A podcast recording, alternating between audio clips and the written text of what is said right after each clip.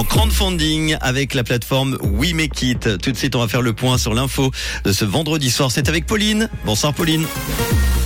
Bonsoir à tous. Le nombre de bornes de recharge rapide est insuffisant sur les autoroutes. Vers des QR codes sur les boîtes de médicaments ou les notices en Suisse et un ciel couvert au programme demain matin. Le nombre de bornes de recharge rapide est insuffisant sur les autoroutes.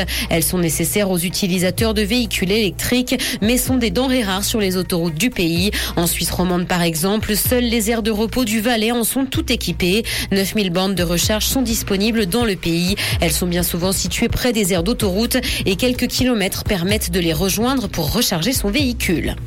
Vers des QR codes sur les boîtes de médicaments ou les notices en Suisse, le Conseil fédéral a accepté une motion d'un conseiller national PLR qui estime que ces codes pourraient augmenter la sécurité des patients. Cependant, ces QR codes ne doivent pas remplacer les informations actuelles sous forme de papier. Ils doivent venir en complément. Le Conseil fédéral reconnaît que ces notices en ligne permettront de renforcer la sécurité des patients.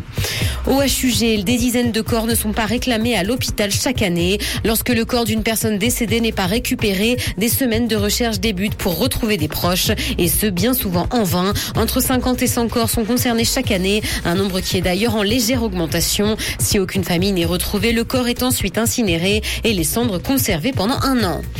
Dans l'actualité internationale, guerre en Ukraine, le pays prépare une contre-attaque et veut la victoire cette année. C'est ce qu'a indiqué le président ukrainien aujourd'hui, alors que le conflit a démarré il y a un an jour pour jour. Le gouvernement chinois a de son côté appelé Moscou et Kiev à reprendre le dialogue. Pékin a d'ailleurs rejeté tout recours à l'arme nucléaire dans un plan pour la paix qui a d'ailleurs été vivement critiqué par l'OTAN. À Los Angeles, plus de 500 reliques d'Apple vont être mises à vendre aux enchères. Vieilles cartes mères, anciens ordinateurs ou encore ancêtres des appareils photo numériques seront à vendre le 30 mars à Beverly Hills. La collection a été constituée pendant de nombreuses années par un collectionneur suisse. Les lots devraient rapporter gros puisqu'un iPhone de 2007 jamais déballé a récemment été vendu 63 000 dollars. Justice, le chanteur R. Kelly a été condamné à 20 ans de prison pour pédopornographie. Le rappeur a déjà été condamné à 30 ans de prison pour crime sexuel. Il avait en revanche été acquitté pour des accusations d'obstruction à la justice. Cette nouvelle peine ne s'ajoutera cependant pas à la précédente. Il fera uniquement une année de prison supplémentaire suite à ses 30 premières années. Celui qui chantait I Believe I Can Fly et ses 75 millions d'albums vendus a longtemps régné sur le monde du R&B malgré les soupçons.